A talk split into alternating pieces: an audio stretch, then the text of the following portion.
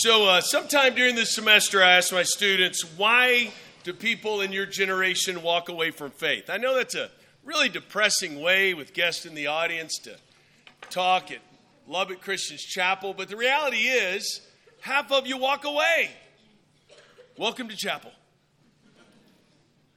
And that's one of the things that we talk about and try to figure out how can we make faith real in your life and understand how authentic it is and how it can impact your life. Now, usually the first answer is this Why do bad things happen to good people? It's the idea of suffering. That if God is so good, why do bad things happen to good people? How many of y'all have heard that statement or question? Go ahead, raise your hand. All right, how many of y'all have ever struggled with it? Let's have therapy. Yes. Epicurus, because I wanted to sound smart today.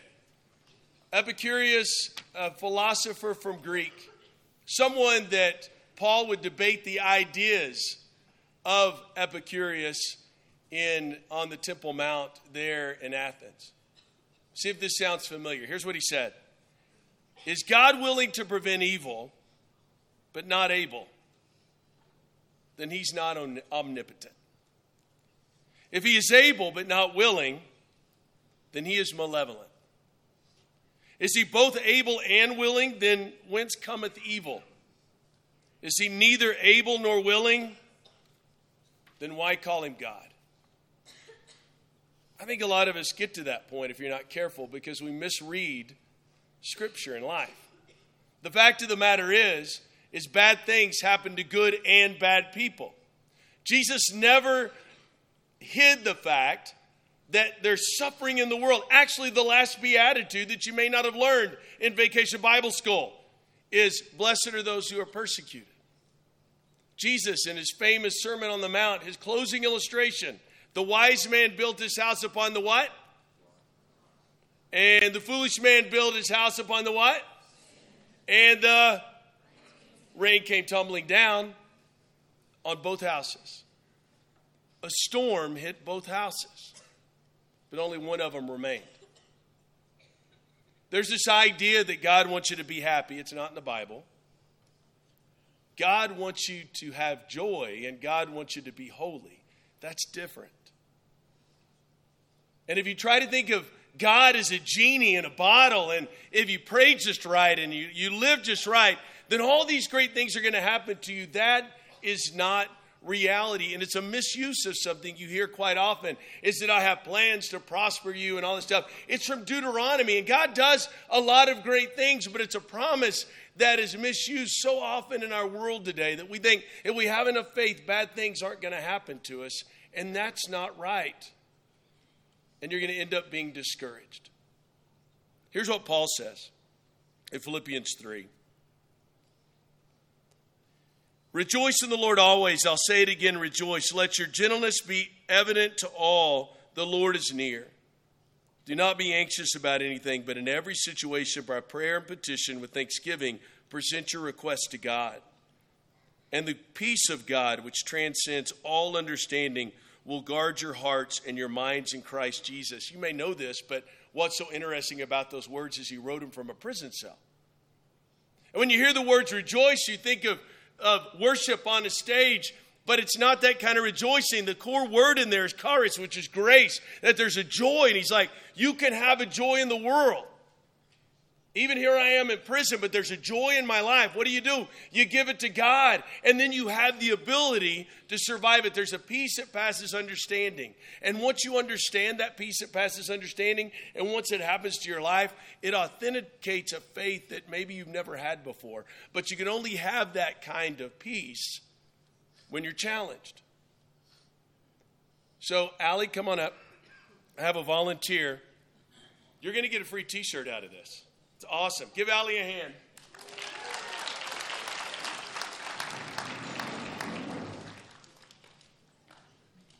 So the t-shirt is going to be your blindfold. Isn't this a great t-shirt? Look at that. I know. It's cool. It's a special edition. Okay, here we go. You ready? Are we friends still? Yes. Good. All right. You ever done a faith drop? Yeah, okay, good. Come on over here. I want you to stand on this chair. Big stand. All right, right there.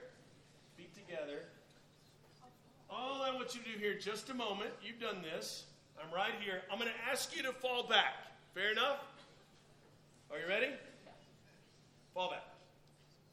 All right, stay right there. Was that difficult? No. No, why? She trusts me. It's, it's beautiful. You trust me. Did you did you know I was here? Did you did you feel my presence? All right. Put your arms out. And here's what I want you to do. In just a moment, in just a moment, I'm going to ask you to fall back again. Can you hear me? Allie! Allie!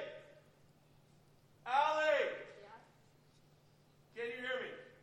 Do you think I can catch you? Not from up there. Let's see if we get some encouragement. Is she going to be God? Yeah. Have I not provided for Allie? All right, Allie. I'm going to count to three, and you're just going to fall back. One.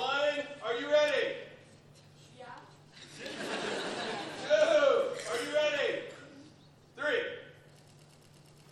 All right, that was your dad. Did you smell him? You didn't all? Okay, Come over here. Thanks, Josh. All right. I thought she fell back because he smells so nice. Um, first time, no problem. What was the problem with the second time? Real loud into the microphone. You were all the way over there. Thank you. Uh, you don't have to do that. They'll pick you up. So this was more difficult. Why did you fall back so quick? The first time? No, second time. Because your voice was far away. So But but fall. you still fell back. Yeah. Because I knew someone. You're not going to let me fall. Oh, thank you. That's right. I'd be in so much trouble with your grandmother. All right, there we go. Give her a hand.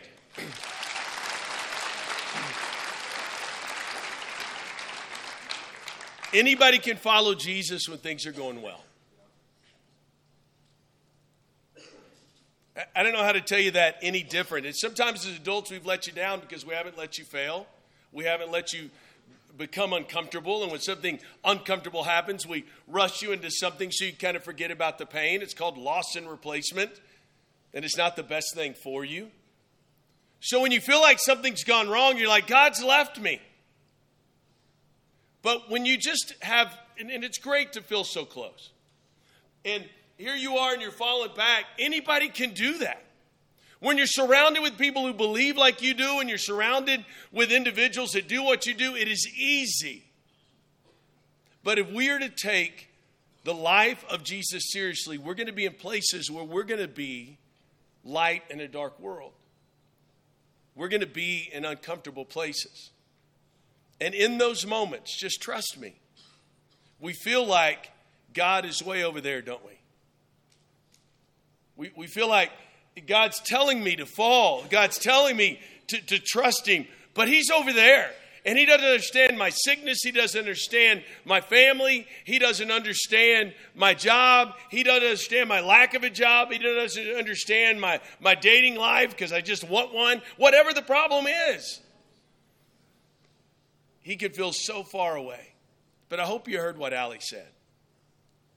Allie said, I know you wouldn't let me fall.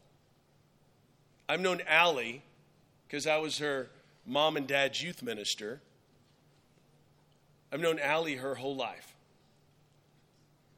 And it's not just that her family would say, Did you really let my daughter fall? But she knows that I would have provided something for her regardless. Isn't that where we want to be with God? Because sooner or later, you will be fired with life. You will be refined by that fire. Something bad is going to happen. Please understand, it doesn't mean God has gone anywhere. It means we're human, and this is what the world's about. But God is very, very close. We have to learn, hear this, we have to do hard better. We have to do hard better. We have to learn that when something bad happens, it's not the end of the world, but it's an opportunity for growth. Romans said, Paul says in Romans that when we go through trial, it actually is an opportunity to build perseverance and character. You don't want a life that's easy because you won't understand how to handle hard. Does everybody understand that? So at Lubbock Christian, if you're our guest, we love that you're here, and we're not a perfect place, but we're going to help you handle hard better, whether it's in the classroom, whether it's some problem you have in life. We're going to learn how to handle hard better because that's reality. And we believe that handling hard better is found in Jesus Christ. So, here's how Paul ends that. See if this sounds familiar. Paul said, Okay, I know what it's like to be in need. I know what it's like to have plenty. I've learned the secret of being content in any and every situation. And Paul went through a lot. He was killed and brought back to life one time. That was a fun story. Whether well fed or hungry, whether living in plenty or in want, here's what he says I can do all things through Christ who strengthens me. That doesn't mean you get the, get the grade you want. It doesn't mean you're going to get the bride or groom you want. It doesn't mean you're going to get the job you want. It means that you have a gift of survival in the midst of all of the struggle, and your faith will become more to you when you go through that refining moment. I can do all things through Christ who strengthens me. You're dismissed.